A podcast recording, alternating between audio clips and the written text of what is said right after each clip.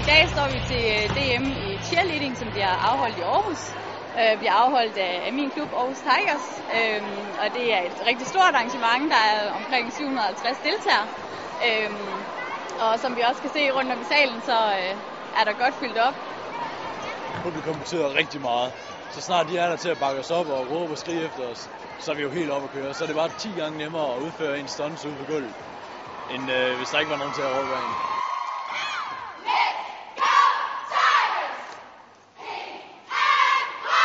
Cheerleading er en, en sportsgren for sig, øh, og samtidig er det også en sportsgren, som kombinerer mange andre øh, sportsgrene, sådan som akrobatik og springgymnastik, øh, som man kender det, men sat sammen til, til en helhed, så det danner sin helt egen, sin helt egen sport. Jeg har valgt at gå til cheerleading, fordi at, øh, jeg synes, det er en super fed sport.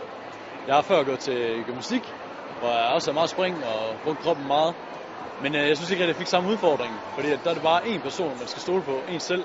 Hvor i cheerleading, der er det hele holdet, man skal stole på 100%, og man har hinanden til at bakke hinanden op, og, og så er det jo bare generelt en hård sport, fordi du skal skulle bruge musklerne. Det er ikke kun for de små piger alle sammen.